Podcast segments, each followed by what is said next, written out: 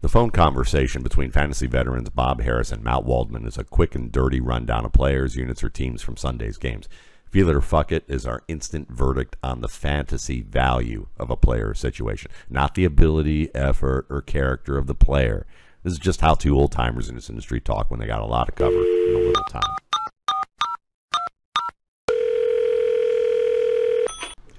Good morning, Matt Waldman. Here we are, the first week of June, or the, almost into the second week of June. Uh, there's OTAs, there's things going on. Not like a ton of things, but man, we're sitting here waiting for DeAndre Hopkins to find a job. We're waiting here for Dalvin Cook to lose a job, or, or not. I don't know. Uh, it's that time of year, so uh, not a lot of really rock solid developments to hang our hat on, but we got some things to chew on here. How you doing today? I'm waiting for my sinuses to stop uh, swelling up. So if I sound funny, and I may not even have a video on this podcast because the only person I might want to gross out is Bob um, with this particular pod. But we're gonna bear through it. So, so I'm, then I'm, I'm gonna, past the being grossed yeah. out by you portion of this uh,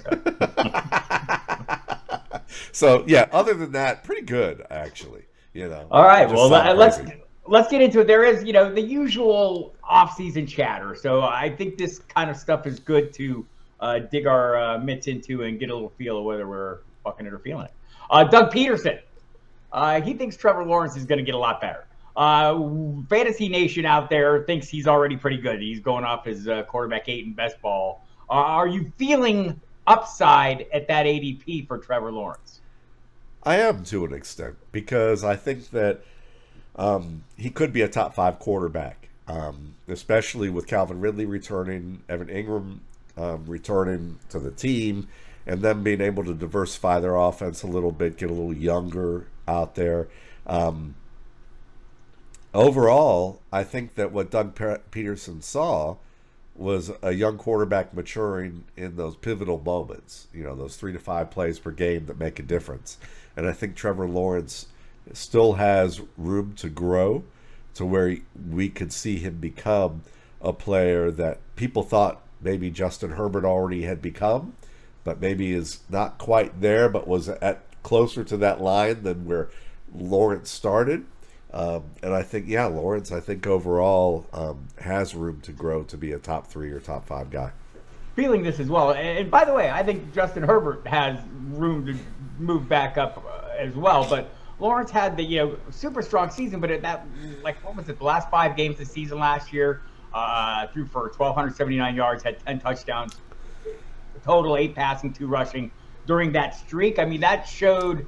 I think a little more upside than maybe we're even giving him credit for. So, so I'm on board with this. I'm heavily invested. Uh, perhaps that's the other reason I see it because I want it to come true. I'm speaking it into existence. So is Romeo Doubs uh, up in Green Bay. Uh, he believes Jordan Love can do the exact same thing as Aaron Rodgers. Are you feeling that or something else?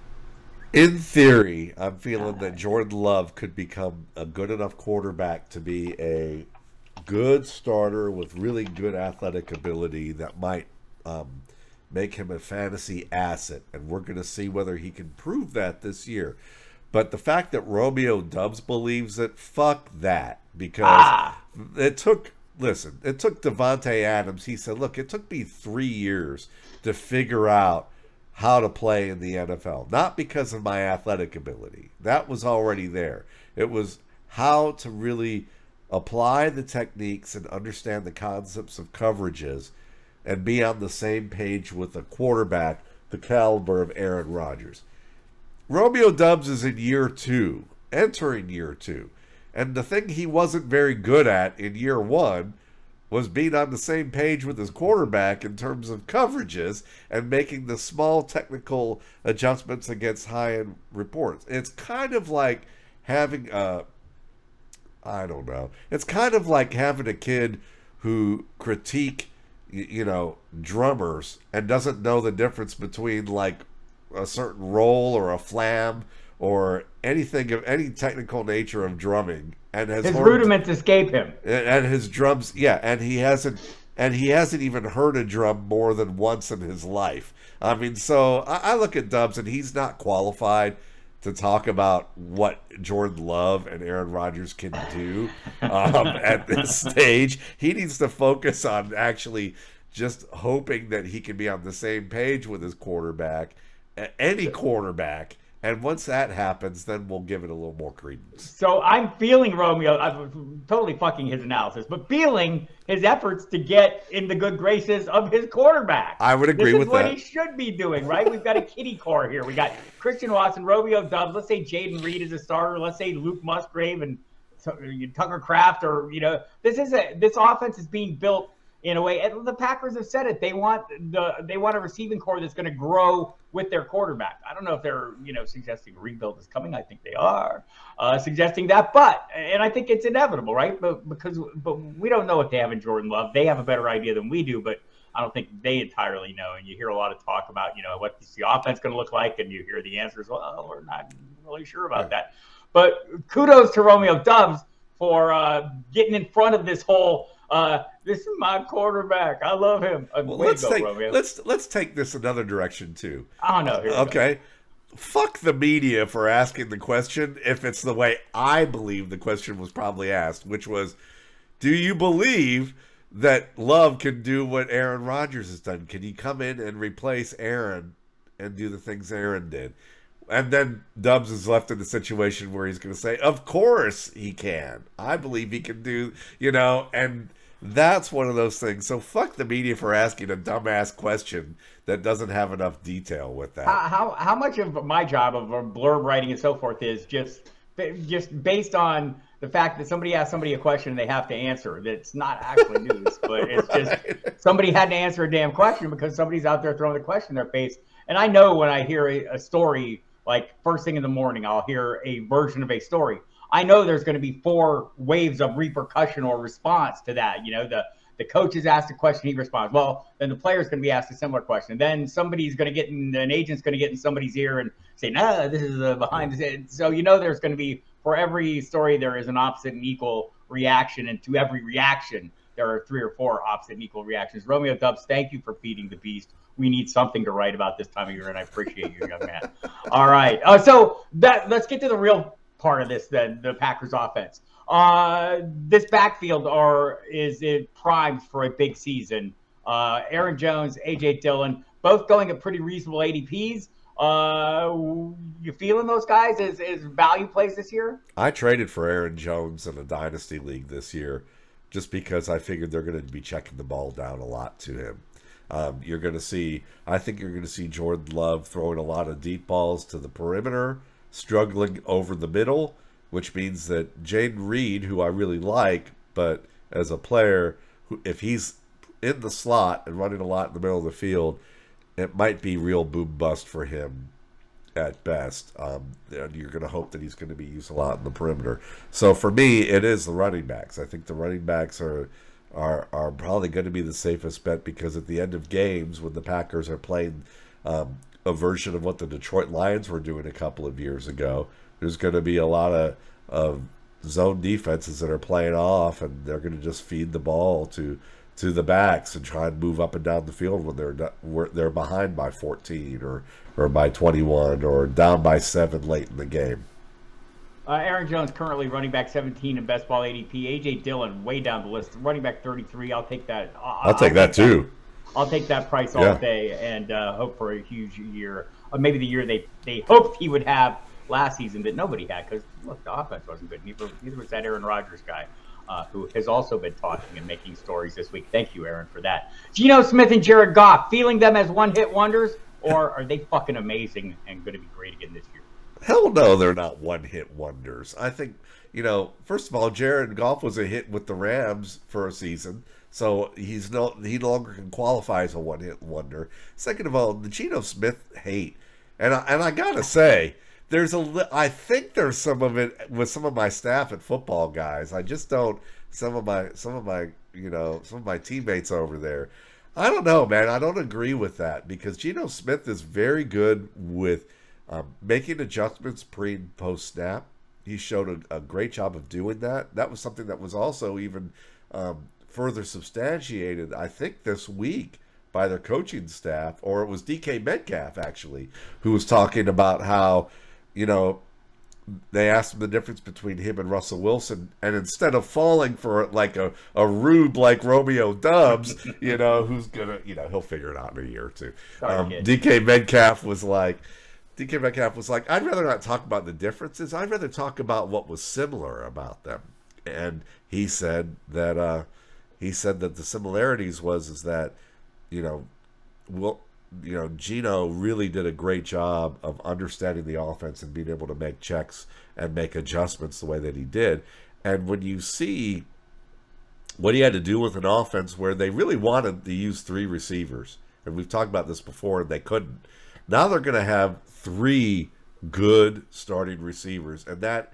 Uh, and I'm emphasizing Jaxon Smith-Njigba. Yes, he should be the first receiver off the board.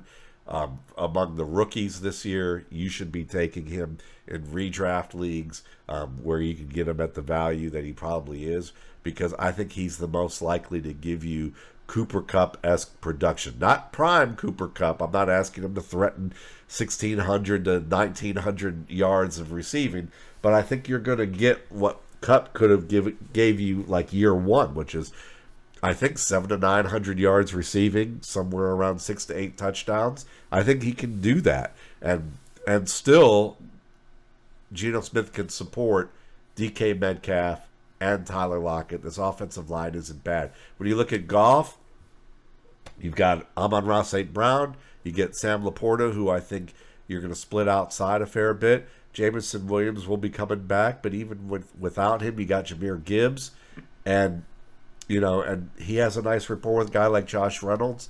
Marvin Jones is back. Maybe not, you know, maybe those guys aren't going to be fantasy options for you, but they're going to be able to help this team with what they do well to spread the field out and create matchups. And I think that, you know, both those guys can be top 12 quarterbacks this year. Um, and at the very least, I think Jared Goff will stay within the top 15, even if you know he doesn't have quite the personnel that he did last year. Yeah, I, so I mean, you're currently getting these guys: quarterback 15, Geno Smith for a top 10 finisher last year, Jared Goff right in that range, going up to 16 right now. These are like the safety valve quarterbacks. So you could skip the entire draft and grab these guys well into the double-digit rounds and feel really good about what you're doing, and probably get way more upside.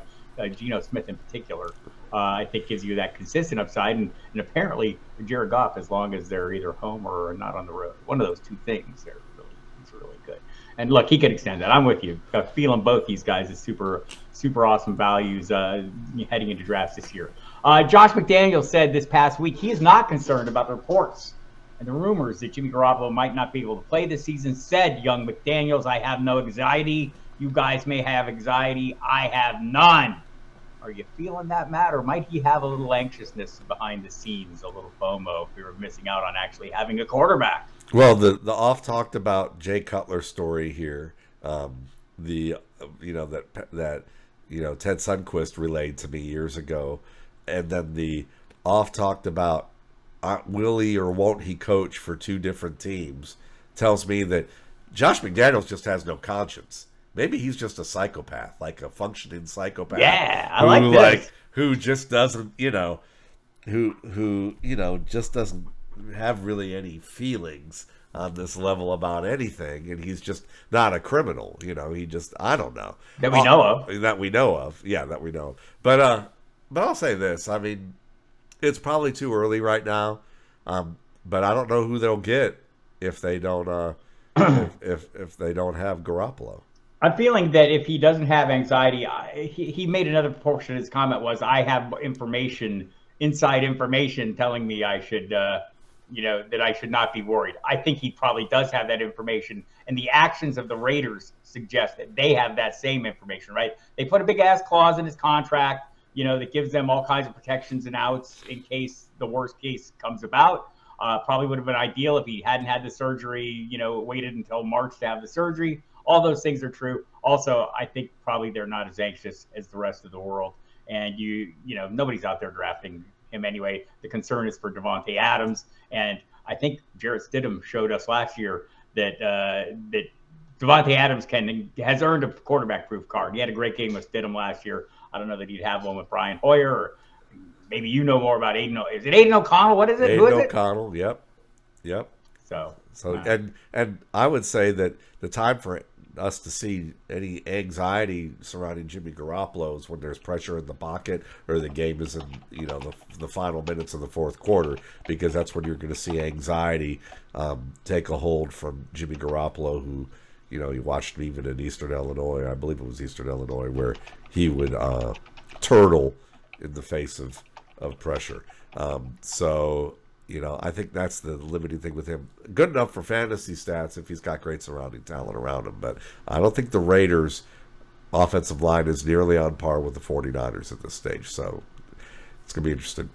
there are people out there who uh, who believe that the there's a correlation between a rushing quarterback and the opportunities they take uh, and uh, the running backs they play alongside. The Buffalo Bills might be evidence of that. Uh, uh, Anthony Richardson limiting Jonathan Taylor. Are you feeling that, or, or, or fuck that? You're nothing's limiting Jonathan Taylor. It's adding to it. Well, did did we really have an issue with Justin Fields and David Montgomery when Montgomery was healthy, or Khalil Herbert? Did we really have an issue with Jalen Hurts and anybody who they had throw out there in that offensive line, including, um, you know, Miles Sanders, who got himself a second contract to be a lead back on another team? I'd say no. So, you know, did Steve McNair limit Eddie George? You know, I Not mean, I, you know, not much way back in the day if you can go that far back. So, uh, yeah, I'm not feeling that. I maybe early on I'm feeling the limit of Jonathan Taylor where he's not maybe top 5 automatically on the board and maybe he's a top 15 overall player because Anthony Richardson, as he's learning the game this year, may not be in as good of situations to identify when he should check to a run. That would be a big play. That he might not recognize that with a defensive look that he might do recognize two, three years from now. Or that his inefficiency with certain um, aspects of the game as a rookie as he's learning may limit the amount of opportunities that Taylor gets. But it's not due to his running. It's due to him being a rookie, just like every other rookie who goes through the things I described for the most part. Sometimes we can have addition by subtraction. He may lose a, a look here or there, or a carry here or there. Also, uh, opposing defenses when you have Anthony Richardson and Jonathan Taylor at the mesh point, and, uh, and you're trying to decide who you're going to keep an eye on. Great point. I'm guessing this is going to work out in Jonathan Taylor's favor as often as not when he gets the ball in his hands, because that Richardson guy, he's going to get some attention. That would be my uh, that would be my feeling. I think it's a safe. Bet. I think, and, and let's just say this: I'm I'll, I'm just gonna go go this route. I don't want to see this happen very often because I want to see Anthony Richardson have a long career as a passer, and he's a good passer. But the dude is the most athletic quarterback entering the league in the history of the game, and he runs with the the contact balance and stamina of pace of Marshawn Lynch. So imagine having a Marshawn Lynch like quarterback on the field alongside Jonathan Taylor. At least Marshawn Lynch like in space. That's kind of scary. That is kind of scary. I'm a little horrified at the moment. Let me collect myself. Uh, the Falcons' offense. Uh, so, like, so okay, Bijan Robinson's very good. I get it, right? And he's going to be fantastic, and you're going to pay a lot to draft him. I'm going to just suggest, and like I've kind of been an Arthur Smith fan over the course of time, but looking at his efforts to maximize the talents of people like Kyle Pitts and Drake London has Sucked. has me less than enthusiastic about this. Uh, but look, and we have Desmond Ridder at quarterback there. I think there's, you know, the pieces are all there. Is this the year? Are you feeling this is the year that Arthur Smith puts this all together and gets all these pieces going? Because the missing piece was Bijan Robinson. I think it's all up to. Um, I don't think the missing piece was Bijan, to be honest, because Cordero looked pretty damn good, and Tyler Allgeier wasn't sh- too shabby. So, if you ask me, the missing piece was the quarterback, because Marcus Mariota, they described early in the season, we had to tailor the offense around Mariota to give him things that he could do and avoid the things he couldn't do. AKA, they needed to give him one side of the field to read on a regular basis and not ask him to do more than that on as as often as you would expect. So if Desmond Ridder can be an actual fa- franchise caliber starter and show that promise of reading the entire field and making good decisions, then I think you'll see Pitts and London work out. But if he can't do it, well, there's always next year.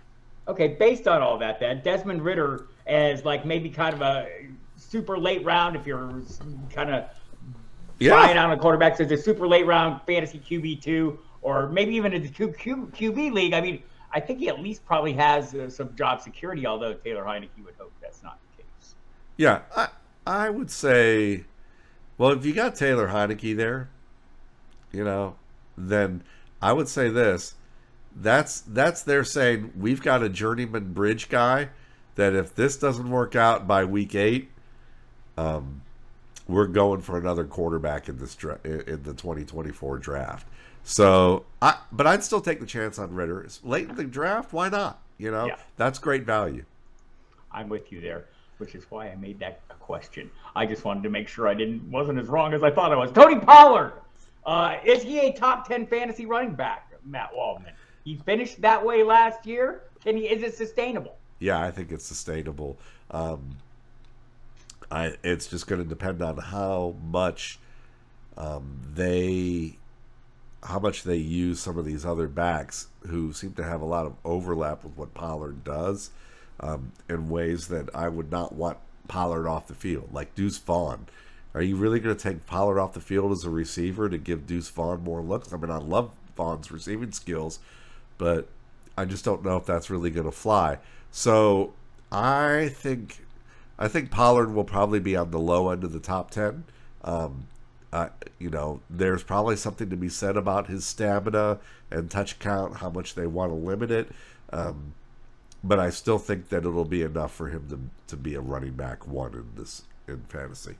Feeling the same there. Cam Akers uh, is going as late running back two. Do you feel Cam Akers is a running back two who will deliver running back one numbers uh, on a semi-regular basis? I was going to joke and say before you gave me the end of that question, I was going to say, "Fuck that! He's a running back one." Um, I think he's a top five running back this year if Matthew Stafford stays healthy. The way he played, watching his tape last year, I was super impressed with what he did.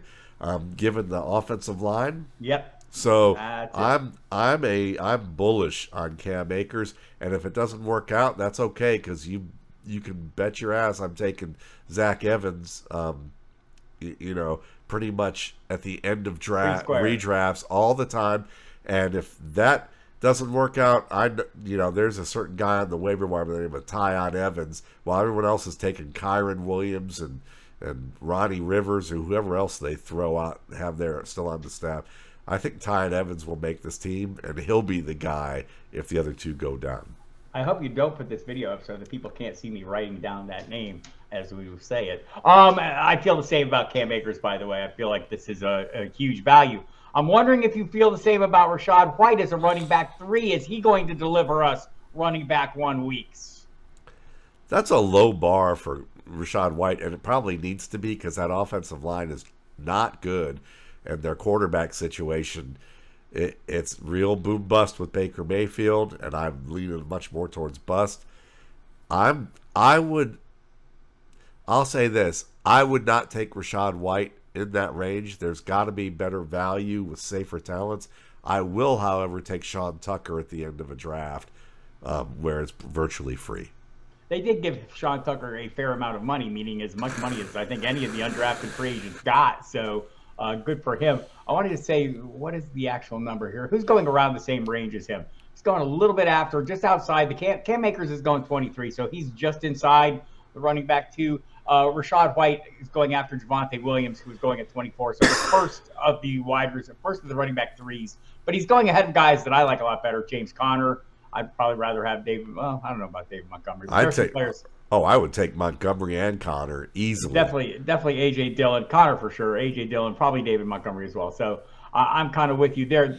Sticking with Tampa Bay, um, I'm starting to get so I'm I'm trying to go take you know lessons from each year as I go. I'm a young person. I'm trying to learn as I go along here in this fantasy space. Um, so last year, what I learned was my belief that a horrible quarterback situation means the worst possible outcome for wide receivers was disputed by people like Amari Cooper and DK Metcalf and Tyler Lockett. So I sit here in drafts watching Chris Godwin going off as running back, uh, wide receiver 26, Mike Evans is as wide receiver 30, and I'm starting to feel like they are values. Uh, are you with me, or are you saying "fuck you, Bob Harris"? Those guys suck. No, they're they're both terrific receivers, and I'm a, always will be a huge fan of Chris Godwin. I just think that Mike Evans will probably be a better bet based on how Baker Mayfield throws the ball. Baker Mayfield's not great in the middle of the field. Um, I think more the timing routes where he's perpetually behind and gets Odell Beckham's daddy making film to, to show how bad Baker was um, is a good example of that. I think Evans is in a better sh- better shape, and I'm kind of off Godwin this year, which kind of sucks because of a lot of my dynasty leagues. Godwin has been an anchor piece for my teams, so I'm just going to have to grin and bear it this year with him. So I believe the upshoot there is Bob Harris. You are so fucking right. It amazes me. I appreciate that, Matt. Um, let's see. Uh, are you feeling the concern? This, it was this. This still stems from our conversation off air from this this weekend, but we'll that that's for another show. for another show. uh, are you feeling the concerns about Zach Charbonnet cutting into Kenneth Walker the third's workload? To an extent, but not enough that I'm going to drop Kenneth Walker outside running back two territory. I think that this offense is good enough that you can see Charbonnet as maybe a running back three to begin the for this year, and Walker still being a, a running back two. Um, Walker was too good. I think he's one of the better backs. I, I, I thought he was the second best back in last year's draft class to Breece Hall. Um, Zach Charbonnet is a nice back, but I don't have him graded at the same level. He's certainly capable of more than replacing Walker if Walker gets hurt and has an injury that causes him to lose something. But uh, but I would say that um, you know to see this, I don't think we're going to see Walker as a one and done running back in the league by any stretch of the imagination. I will posit this theory. We've seen this movie before, right? Chris Carson was pretty much locked in as the top option there for Pete Carroll. Uh, they drafted Rashaad Penny, and we were all horrified. Uh, it wasn't that bad news. They still stuck. Pete Carroll wanted to stick with Chris Carson, and he did as long as he was in the locked and upright position. Rashaad Penny gets the job. We were worried then when they drafted uh, Kenneth Walker, yet Rashaad Penny had the job until he couldn't hold on to it. I think it's the same situation here. I, it just seems like that's the approach they take. We're going to see both guys, but the primary guy is going to remain the primary guy until he cannot be the primary guy. Unfortunately, that's often been the case that he has not been able to hold on to that job due to injury, whoever it's been. So well, uh, we'll, we'll hope for the uh, yeah. best for Mr. Kenneth Walker III and my dynasty shares thereof. Yeah, Nick Chubb, Kareem Hunt, you, you would have taken both of them. I mean, yep. so you probably uh, to to some degree for at least a year. I think there was a you could probably say the same about Alvin Kamara and, my, and Mark Ingram. So there's there's a lot of running back tandems like this that work out. I, I agree with that. Uh, are you buying into Chig Okonkwo and Juwan Johnson as breakout tight ends? Okonkwo, absolutely. Johnson, I think in theory it makes sense, but I'm I'm a Foster Moreau believer, and I and now that he's going to work it out in OTAs, I think he's the better prospect. I think he knows Dave, you know, Derek Carr really well, and I think he's going to be in an offense where maybe he actually gets an opportunity to be the tight end that I always thought he could be, which is a a top seven to top ten option production wise.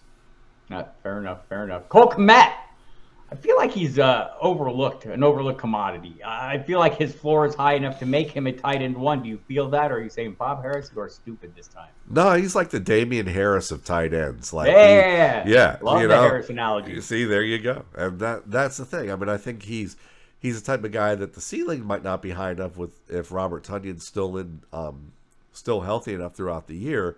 But Kmet is a solid player who blocks well. He's able to work the zones He's not maybe the matchup player Tonyan is one on one, but with the way this um, offense is going to look, I think Kmet's going to get some enough opportunities that you could see him maybe be, especially in a 14 or 16 team league. I think he'll be a, a low end tight end one. It might be a stretch in a 12 team league or, or lower. totally agree with that, and, and I feel like uh, the price is really nice. Uh, Jahan Dotson seems to be a buzzy dude, uh, exciting many in the fantasy community. Uh, he excited me by saying, "Offensive coordinator Eric Bieniemy has brought a culture to the team." All right, sure. I think he was asked a question. I'm not all that excited, but are you feeling Eric Bieniemy as a positive change agent in Washington D.C. for the Commanders? Um, I, th- you know, maybe for the players temporarily, um, but you know, as we know about work cultures, you can have good coworkers, you can have good immediate supervisors, you know, um, or or bosses. But if the executive part of the the organization sucks, then you know it it all trickles downhill in a manner that is disappointing. So I would say until until what's going on upstairs has changed significantly for the better, um, this is just a band aid. Fair enough. I, kind of like Eric Bieniemy. I'm hoping. I'm hoping too. some of the. I'm hoping some of the cheeky things that we've seen uh, translate to uh, the Washington offense. And that being the case, everyone watch Logan Thomas. The tight end is going to be very busy in this offense, and they didn't add nobody. They didn't do a damn thing. Oh, but they do have someone. Okay, go ahead. Go ahead. Rain on my parade.